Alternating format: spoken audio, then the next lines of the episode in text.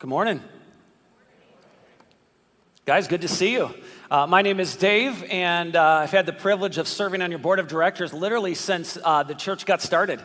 And so it's fun every so often, usually at least once, maybe twice a year, to come back and uh, hang out with you. And uh, this is uh, a little sentimental because I was a youth pastor out in Buffalo, Minnesota back in the day.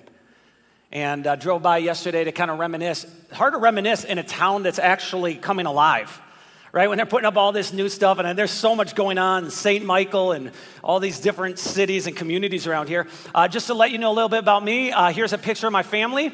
And I have been married now for 25 years. There's my son Jaden hanging out in the back. I've got uh, two girls in the, in the background. And then uh, in the foreground is Gracie. And I kid you not, this is a girl who's, uh, uh, she's a daughter of my best, she's the best friend of one of my daughters. And in March of last year, she just started staying overnight on a regular basis. And one day, I kid you not, one day I get a package in the mail addressed to her with my address. And I looked at her and say, Are you, are you living here? And she said, Yeah, I've been meaning to talk to you about that. So she lives with us. And I, I, I, kid you not, I don't know how she moved in, but she just did. She just slowly but surely made her way into our house. Uh, so here's the deal a couple years ago, the police department in Richland, Washington, used their Facebook page to, excuse me, post about a wanted man named Anthony Akers. All right? So the post said this it said, Wanted Wednesday. And uh, we got a little uh, graphic there uh, of this Wanted Wednesday. Uh, it said, Anthony Akers, 38, wanted by the correct Department of Correction for failure to comply. If you have any information, please call the number. One of the very first people to reply, believe it or not, was Anthony himself. And he said, Calm down. I'm going to turn myself in. Isn't that awesome? So he just said, Hey, I'm going to turn myself in. Well, unfortunately, he didn't end up turning himself in. And so the police department, uh, they commented again. They say, Hey, Anthony, we haven't seen you yet. They give their business hours and they say, Hey, listen, if you need a ride, uh, we will um, come pick you up. Well, Anthony replies to it. He says, Hey, I'm trying to tie up some loose ends and just give me 48 hours and I'll make this happen. Well, three days later, he still had not turned himself in. So they called him out for not keeping his word. Okay? So then Anthony responds again. He says, It's not you, it's me. He says, I obviously have commitment issues. I apologize for standing you up, but let me make it up to you. I'll be there no later than lunchtime tomorrow. P.S., you're beautiful. This is just a, a great dude, right? And uh, sure enough, the next day, Anthony does show up and he posts this to his own page. He posts, Here for our date, sweetheart. All right? So we'll skip to the last slide of all of those pictures. There he is. He's pushing the button and he's there for the date. I love it, love it, love it. And when I saw this chain of, because it's not like a, it's not like a scam. It's not anybody trying to, you know, fake this stuff. Uh, when I saw this, I thought, man, I want to be friends with Anthony because he is a free spirit. Doesn't it seem fun? Right? He reflects the attitude I think all of us have when it comes to surrender. If we're going to surrender to anybody and we're going to surrender anything in our life, it is going to be on our own terms in our own way because we are fiercely independent creatures. Now, this isn't uh, me booing culture and it's not booing the way we do our life, but come on, it's not working. And I know it's not working because there is a word that's becoming more and more popular in our culture, and it is a result of doing things our own way. It is a word that's repeated in homes and in doctor's offices and in conversations and in workplaces over and over and over again. It is this word overwhelmed. Right? So you ask someone, hey, how are you doing? And they say, oh, I'm overwhelmed. I've got too much going on, right? I'm stressed. I don't know how I'm going to do it. I feel pressure all the time. And so, as part of a summer playlist series that we're doing here, I want to talk about how to move forward when you feel overwhelmed.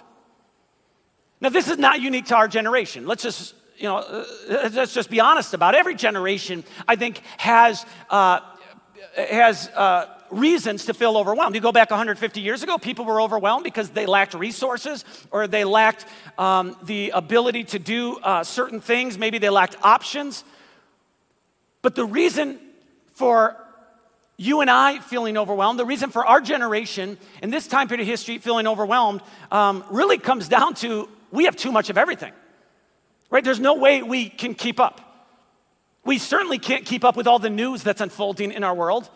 I was reading how the Post says they put out 1,500 new articles every single day. That's one newspaper, right? We, we can't keep up with all the different forms of c- communication text, phone call, messenger, uh, you know, Facebook Messenger. And then think about all the social media platforms. Right? One of the guys on the board of directors of the church I pastor in Kenosha, Wisconsin, uh, he's got a son on Instagram. He's got like 20 million followers. But here's the deal that's Instagram. I'm like, uh, I would love to just have one channel that I feel like I could succeed at. But you got Instagram, you got TikTok, Reddit, Snapchat, WhatsApp, Tumblr, Facebook, Twitter, and believe it or not, there are some holdouts for MySpace. Right? These are people still living in the, the, the, the early 2000s. But it's impossible to keep up. And then you go to the store and you, you want to buy you know, toothpaste. You, you want to buy cough medicine, and you're just inundated with all of these different options coming at you. You just don't know what to do. Uh, Starbucks, they claim that if you order coffee from them, they claim that they have over 80,000 drink options, right? The different concoctions that they can make. Now, I love your coffee area, but I think you have two drink options. maybe three or four, right? But it's 80,000. And it's so easy to become overwhelmed. And those are just the trivial things. Then, then you add to it the things that really overwhelm us, right? Loneliness, grief, anger, right? Resentment for the things that have happened to us, uh, financial pressures, career frustrations. Forbes put out an article two weeks ago that said uh, 26% of people, as we move out of COVID, you know, hopefully here, as we move out of COVID, 26% of people are, are looking for a new job. Uh, marriage difficulties, parenting challenges. It's easy to be overwhelmed. I was with uh, Jeremiah and Cherry uh, yesterday at a restaurant. My wife and I were, and uh, they got the call about Chloe, and there's nothing to say. We, we, we all just got in the vehicle and started driving to Minneapolis. We didn't even know right away what, what hospital she was going to be flown into, and we're just wiping tears and you know, my wife says to me, Hey, Dave, would you just pray? And I was at a loss for words. I, I just said, God, help us. Help Chloe. God, bring peace right now. It's just, it's easy to be overwhelmed. And I don't know what your particular story is. I, I don't know what it is in your life that's causing you pressure. My guess is you have something, something right now that's overwhelming you. And because I don't know your situation, I hope you'll trust me when I say this. I'm not trying to be offensive, and I hope this doesn't come across the wrong way. But often, the very things that overwhelm us, often the problems that just consume us, often they come from a view of God that's too small. Not everything. But the things that overwhelm us long term are often the things that uh, often can be rooted in this idea of God that's, that's too small. 31% of the people on our planet right now say that they believe in the God of the Bible. I'm one of those people, right? I'm guessing most of you would say, oh, yeah, I, I fit into that box. And yet, if we were to sit down and we were to have an honest conversation about God and we were to talk about our doubts, which we all have doubts, and we were to ask questions and we were to talk about our idea of God, through that conversation, at some point, it's going to be revealed that the God we often serve is just a supersized version of ourselves. Right? So we believe in a God that's bigger than us, but he's not too much bigger. Right? Just when you hear us talk and you kind of break down some of our beliefs, right? He, he's a God that's a smarter version of, of who we are. In other words, we believe in a God who aligns with us politically. Oh, dear God, he aligns with where I stand on mask. You better believe that, man. Right? I could give you verses for what I believe, and, and uh, you know, just, just, take that, right? Let's just take the mask thing just for fun, right? If uh, I don't wear a mask, uh, it's going to be because God protects me. And God is the ultimate, right? If I do wear a mask, it's because God wants me to love my neighbor as myself. And so it's this, this thing in our minds where we just, God is a bigger version of, of just who we are. Uh, we believe in a God who just sees every issue the way we do. I, I know I'm not going to forgive him, but here's the deal. You think, you think God's going to be in disagreement? God knows what he did to me. Of course, God would say, don't forgive him for a while, right? God knows that. And, and, and so, uh, it, but what happens is, is, we end up serving a God over time if we're not careful that we can manage and we can predict and we can control. It's a God that we can, for the most part, understand and explain.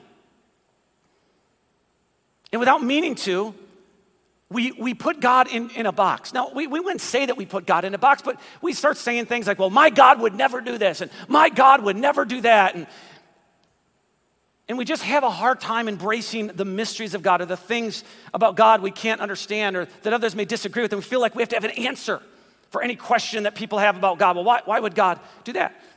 I, I have a, a, friend who's had tremendous impact on my life, right? Tremendous impact on uh, Pastor Jeremiah's life as well.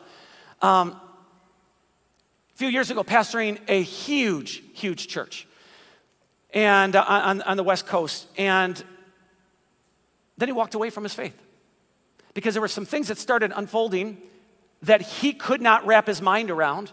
And he literally used phrases with me when I would talk to him about this journey he was on. He's like, well, I can't follow a God who, and then he, you know, would give his answer. And so it's just easy. It's natural for all of us. We, we can make God small. We can put God into a box, and it's all unintentional. Because the truth is, at the end of the day, none of us actually want a small God. We don't want a small God because that's not a God who's going to sustain our faith in difficult times. That's not going to that's not going to be a God capable of igniting passion within us or giving us confidence to face the suffering and hardships that exist in the world. There, there's a quote by Evelyn Underhill that I absolutely love, and I, I think it really summarizes the heart behind this talk today, and that is if God were small enough to be understood, he would not be big enough to be worshiped. So, God, who is a reflection of Dave Nelson, is a God who barely does miracles. It, it's a God who almost never intervenes on behalf of people, a God who rarely answers prayer. And even I even see it sometimes in the way I pray for people, and it's just, you know, it's just this hard. Not, not that I believe that every time you just get louder and more intense, God's going to answer that prayer. And but I just, I just approach it like, ah, We'll see what, you know, if God does it. You start getting cynical the longer you follow Jesus. But when our God is only a little bit bigger than us, it's easy to become overwhelmed and believe that our circumstances are way too complicated for God to unravel, or to believe that our problems are too big for God to fix. So, a God who's only a little bit bigger than me is a God who's uninterested in my grief, in my financial struggles, in my parenting problems, because there's way too many other things to be worried about in this world. Right? My, my, my problems, as big as they are to me, they're trivial compared to some of the things we see in this world. And a small view of God is a God that has to pick and choose between what problems he's going to deal with at any given time. Now, this is not a new issue to you. This is not a new issue to me. 2,600 years ago, the Jewish people were going through this. They're experiencing turmoil as a nation. Um, many of the Jewish people, the smartest, the, the brightest, the most talented, they had actually been uh, taken, uh, they were captured and, and, they were marched away to Babylon, which was 900 miles. All right, this is a journey that would have taken many months to travel. And so they're living in exile, and they ended up living there for several decades, and they're overwhelmed. And they're defeated, and they're like, God, we thought you were bigger than this. How is it that a, a, a, a nation that doesn't even claim to follow you can have victory over us? and they're, they're having doubts, they're having questions. And it's during this time period that a Jewish prophet by the name of Isaiah speaks up and he asks a couple of questions. And I just want to spend the rest of our time just kind of walking through some of what he said to them. So he addresses the Jewish people and, and he asks these questions. He says, How can you say that the Lord does not see your troubles? How can you say God ignores your rights? Right? There are moments in life where we're so overwhelmed that it just is easy to believe that God either doesn't see what I'm going through or he couldn't care less what I'm going through because it's obvious he's not trying to do anything to fix it. Right? It's like when you're at a grocery store and you see somebody and you don't want to talk to, and so you put your phone on silent and you just hold it up to your ear and act like you're on the phone, right? You're like, oh man, I'm just, I'm not going to get in a conversation with that person. It feels like God does that sometimes. I want you to know God does see your parenting struggles. And He does see the financial things that overwhelm you. And He does see the restlessness that you have because of the career path that you thought you were on and now it's being redirected. God is absolutely mindful of the fear that you are that, that you are wrestling with right now today because of a health diagnosis that you received or someone you love received. And so Isaiah continues to ask questions. He says, Have you never heard? Have you never understood? The Lord is the everlasting God. So Isaiah is speaking to a group of people who are overwhelmed, and the prescription that he gives them is a dose of God's magnificence and his majesty and his power and his glory. Isaiah is saying to them, Stop, collaborate, and listen. He's saying, Stop, look at God. He's saying there's something about God and the character and nature of God. We have a very limited, un, limited understanding of God, but when we look at the character and nature of God, here's what we can know we can know that God is eternal. That He is the everlasting God. He exists outside of time and space. He has no beginning and He has no end. God has a perspective that we cannot understand. He has existed in every time period in history and He has no equal. It's the reason why earlier on in the same chapter, Isaiah asked this question To whom can you compare God? What image can you find to resemble him? Can, can, he be compared to an idol formed in a mold, overlaid with gold, and decorated with silver chains? Now, in our culture, we don't have physical statues for the most part. Right? The idols we have aren't, aren't something that you can form and we bow down to. But the things that we ascribe worth to, right? The, the things that we give way more value to than they actually have, those are the gods in our culture sex, money, power, fame. And unintentionally, the way that we bring God down to our size, we put God in our boxes, we view him through the lens of our culture. Uh, Jesus grew up in the town of Nazareth, and there's a church there called the Church of the Annunciation. And inside the church is artwork that's been submitted from all around the world. Okay, so different uh, countries have sent in artwork, and uh, you've got uh, China, Egypt, Romania, Spain, but there's dozens and dozens and dozens of countries that have sent these in. And when you look at the different depictions of Jesus or uh, his mother Mary, right, um, they are reflections of the countries that submitted the artwork. They reflect the skin tone, the hair, the clothing, some of the colors that are used in, in the culture, some of the um, backgrounds uh, that are used. And when we view God through the lens of our culture, unintentionally, we create a God that's made in our image. He's a reflection of us. He's a reflection of our upbringing. He's a reflection of our beliefs. He's a reflection of our politics. That's why my idea of God has changed since I was a child. You know, grow up and you have this idea of God, and then you get a little bit older and you're like, nah, I don't think God's like that. And God just keeps shifting and changing in my mind and my heart just based on growing understanding. I think I'm right, and you think you're right. And everybody thinks they're right about God. So, for uh, maybe you can relate to this. For me growing up, this was the picture of Jesus, you know, hung in my house. Uh, some of you have maybe seen this before, but this was my idea of Jesus. He's got, you know, brown hair, it's flowing, looks like it's got product in it. You know, he's got blue eyes. He doesn't say it on his t shirt, but he's a Republican, I promise you that, right? carries a lammy on his shoulders. He loves you. He loves you so much, so much. But if you trespass on his property, he's going to shoot you. Uh, uh, you know, that's Jesus. And, um, you know, loves people around the world equally because we're all made in his image. Yeah, you know, you're part of the United States. A little, a little, you're a little bit elevated. But we just, we, we do this, and every culture does this. We see Jesus, we see God through the lens of our culture. And since we live in a very specific time in history, it's almost impossible to ma- imagine a God who lives outside of time and space, a God who exists in the past and in the present and in the future all simultaneously. He is the everlasting God, is what Isaiah says. He's present with us in this very moment.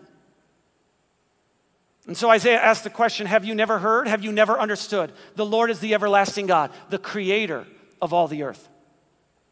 Created it all. He created a universe that's 93 billion light years in diameter. He created oceans that go thousands of feet deep, mountains that go miles into the sky. Recently, I brought my son on a trip to the Pacific Northwest. If you've never been there, it is one of the most beautiful places on the planet. We went all throughout the state of Washington. The state of Oregon looks very similar. Uh, just, just gorgeous. Uh, believe it or not, a little bit nicer even than Rogers. But, but God created this world, and it's so big that we're continually discovering how little we really know about it. Right? One thing scientists will tell you is that we thought the universe was big, but it's bigger than big. It's expanding at all times. And Isaiah writes, He is the creator of it all. And since He's the creator of everything, what we know about God is God is everywhere. There is no part of the universe that is a mystery to Him. God has no boundaries. Driving from Kenosha to here, my wife and I took uh, some back roads because we went through La Crosse and There were places where we did not get good cell phone reception, but with God, there is no drop calls. There's not a place on this planet where He does not exist because if He created it, He was there. So let me show you the Helix Nebula. It's called the Eye of God. It's a picture taken from our Hubble telescope, right? 700 light years away. So you flip on a light switch, it takes 700 years to get there. But you know what we're celebrating? We're celebrating Jeff Bezos going 62 miles into the sky. You know, it's like, wow, what an accomplishment. Right? We're celebrating Richard Branson going 53 miles into the sky. And then NASA argues whether we should call them an astronaut or not. A light year is roughly 6 trillion miles, and the Helix Nebula is 700 light years away, and yet God is there. And as hard as it is to imagine, right now, God is here. He's not just present in this room, He's present in you. And when you leave today, He's still present with you. And so, whatever it is that's overwhelming you, I want you to know God is there. And Isaiah asked the question Have you never heard? Have you never understood? He says, The Lord is the everlasting God, the creator of all the earth. And then he continues, He says, He never grows weak or weary. God has the strength and power to do whatever God wants to do. He has no limitations. All right, so when I want to put a deck on my house, what do I got to do? I got to go, first of all, I got to go to the bank and take out a loan to buy the wood right? And then I gotta go, I gotta go down to Home Depot, I gotta go down to Lowe's, and I gotta get all this wood, I gotta put together a template, a plan, get some people over to help me put this thing together. Where did God go when He wanted to create the universe? Where, where, where did God go when He wanted to put this thing together? Well, He went nowhere. And that's because God is all powerful. When God wants to create, He speaks it into existence. When, when God chooses to heal, he commands it to happen. When God chooses to restore a broken life or a broken marriage, what does He do? He miraculously puts the broken pieces together one by one. And so Isaiah writes, he says, Look up into the heavens. Who created all the stars? So if you want tonight, let's say the smoke clears and you're able to go out and you look up in the sky. When you look up in the sky, just ask yourself, who created all this? And then he says, God brings them out like an army, one after another, calling each by its name because of his great power and incomparable strength. He says, not a single one is missing. He says, with the billions and billions and billions and billions and billions of stars in our universe, God, God's given them a name. These people who create websites and charge you to name a star after you, they're just, you know, they're just scams. God's already named them. But God is all powerful. And it's His power that's holding this universe together. And it's His power that gives the sun its ability to emit energy and to burn. It's God's power that gives us the ability to think and process information. It is God's power that sustains our life. It is God's power in our weakest and most difficult and most challenging and overwhelming moments that gets us through that season. Years ago, someone came up to me and they said, Dave, I put my house up on the market and God is so good. I sold the house today, uh, the ver- or the very day I put it on the market. He said, I sold the house for more than I was asking. God is so good. And I looked at him and said, I, I don't want to uh, break it to you and I want to celebrate with you. Just remember, God's good even if you lost your home. I said, because our circumstances do not change the character of God. And so Isaiah writes, he says, Have you never heard? Have you never understood? The Lord is the everlasting God, the creator of all the earth. He never grows weak or weary. And then he adds, No one can measure the depths of his understanding. So, how can God know about what's happening in our world and simultaneously know and care about what's happening to Chloe and her friends yesterday in a car? Like, how is that possible? And how is it possible that God can be concerned with me at this very moment and the things that are overwhelming me with the church I pastor? And the things that overwhelm Jer and the things that overwhelm you? I mean, you got almost 100 people dead from a condo collapse in Miami. You know, civil unrest in Cuba from in protests against the communist administration. There's always fears of hurricane and natural disasters. How can God keep track of everything? How is it possible that He can care about it all? And Isaiah writes, well, no one can measure the depths of His understanding. God is all knowing. His knowledge and his understanding are impossible to search. So you can go to Google and you can try to figure out God, and you will get some verses and you will get some people's thoughts on God, but you will not begin to scratch the surface on the greatness and the character and the majesty of God. Only God knows the exact date and time that the universe came into existence. Only God. Only God knows the intricacies of black holes and dark energies and what us Packer fans have had to endure with Aaron Rodgers this past summer, right? Only God. God is in a category all of his own. Now, we may be smart, but we're not all knowing. Right? Our IQ tops out somewhere in the mid 200s. But yeah, we're, we're smart, we're creative, and we do our thing. So, so my son Jaden is 15 years old, and uh, Jaden um, likes, like almost every 15 year old, to spend his days playing video games, right? Wasting a bunch of time. And this drives me nuts. And so uh, I said to him one day, uh, this was back in spring, I said, AJ, it's done. Uh, you get one hour of video game a day. I'm not going to have you waste your life. Now, here's the deal you can earn more time. And the way you earn more time is by reading books. Okay, I want you to balance out what you're doing here with something that's going to grow your intelligence. And so he's a pretty compliant kid. So he says, Okay, dad.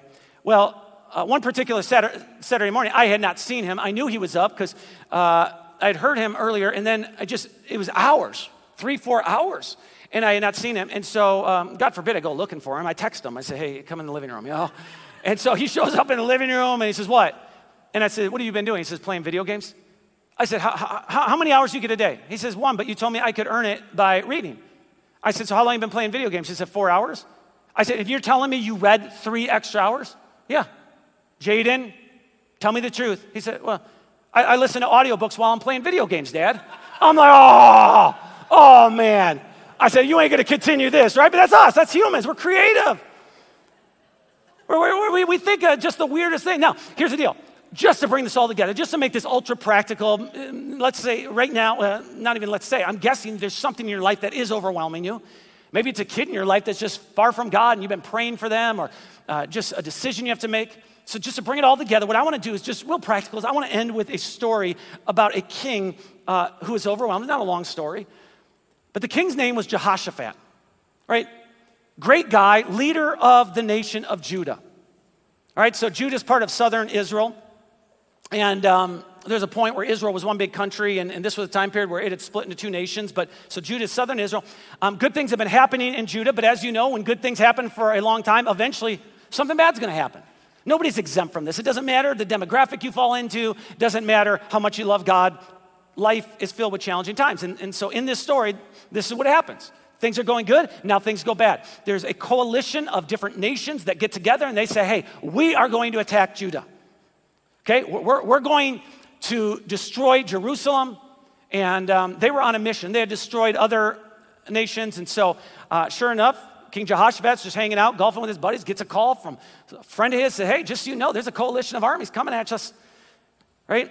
And, and so he learns that these armies on their way, and he's scared out of his mind. And we, we read this Jehoshaphat was terrified by the news and begged the Lord for guidance.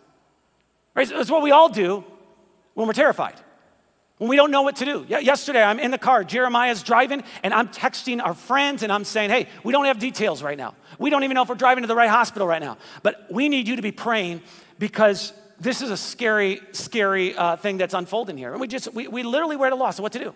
And that's Jehoshaphat. He doesn't have the resources or the armies to withstand the attack. And so he prays and he asks uh, uh, other people to pray. And eventually he says, hey, let's all come together. And people are coming together. I'm, I'm guessing that they're anticipating a, a you know, a, uh, a kind of a speech from Braveheart. Like, here's what we're going to do. Here's how we're going to attack. But Jehoshaphat literally doesn't know what to do. So he prays. And we don't have time to read through his whole prayer, but let me just read a little bit of it here. He says, Oh Lord, God of our ancestors, you alone are the God who is in heaven. You are ruler of all the kingdoms of the earth. You are powerful and mighty. No one can stand against you.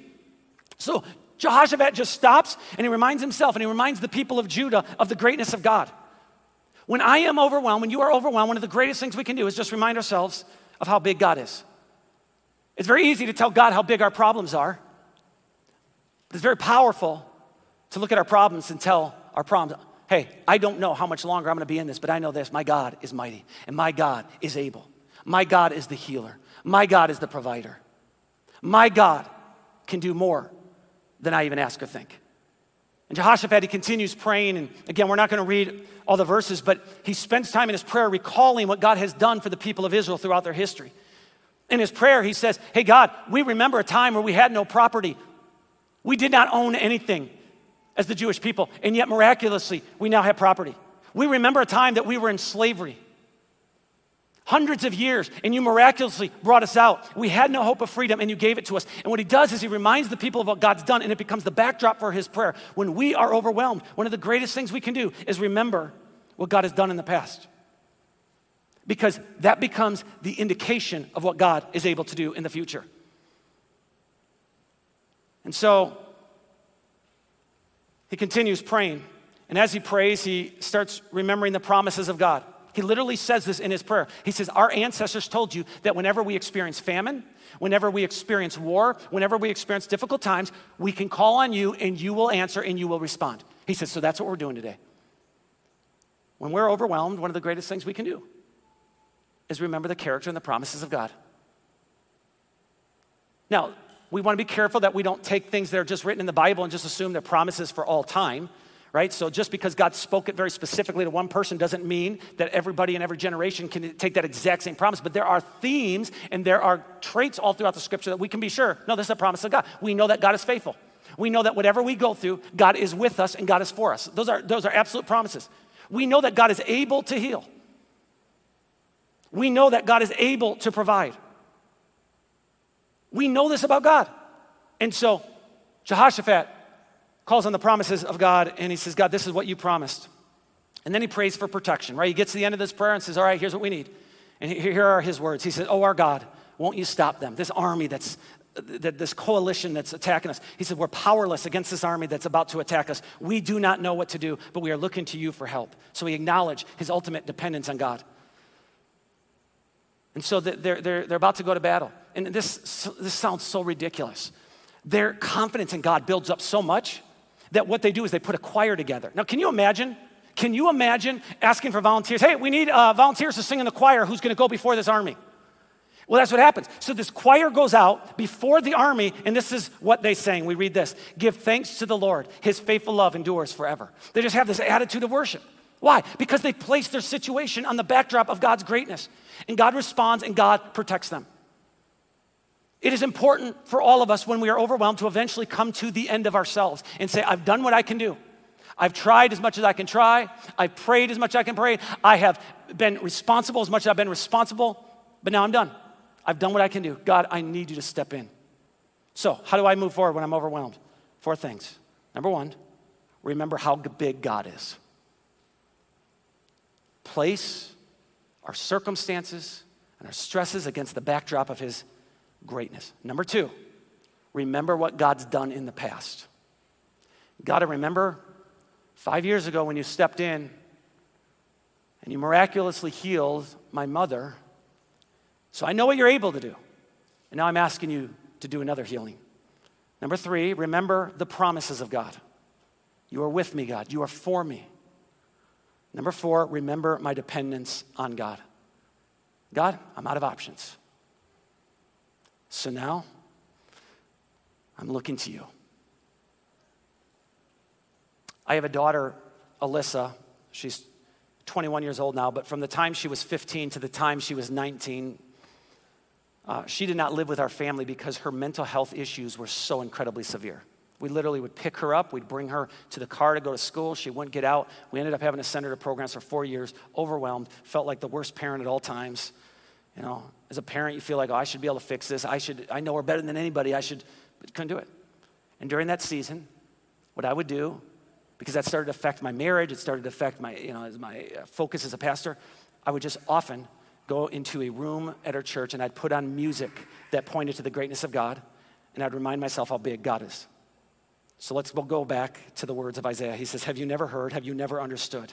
The Lord is the everlasting God, the creator of all the earth. He never grows weak or weary. No one can measure the depths of his understanding. He gives power to the weak and strength to the powerless. Even youths will become weak and tired, and young men will fall in exhaustion. But those who wait for the Lord's help will find renewed strength.